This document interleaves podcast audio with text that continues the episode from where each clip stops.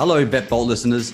Welcome to another Vet Vault Quickie, our bite sized episodes made from our favorite segments from the podcast. In this episode, we go way back to our very first guest, Dr. Louisa Graham. Louisa tells us a story about the early days of her career. Now, there's a hidden message in this story that I didn't pick up on the first time we edited this. Please enjoy, for the second time, Dr. Louisa Graham. We had I go going back quite a long time. We had backup to begin with. Um, at the time when I started, the, the hospital wasn't as busy as what it got. It got silly.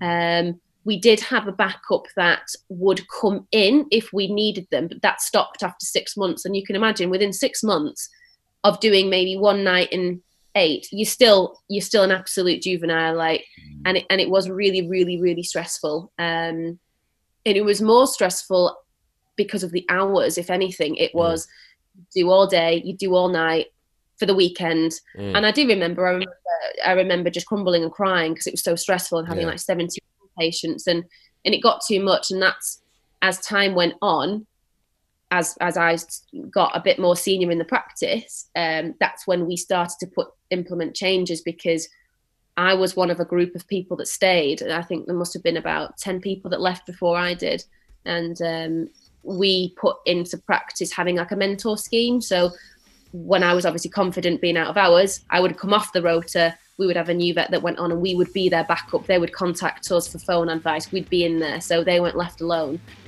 I love this story. There's a hidden message there that Louisa doesn't mention specifically.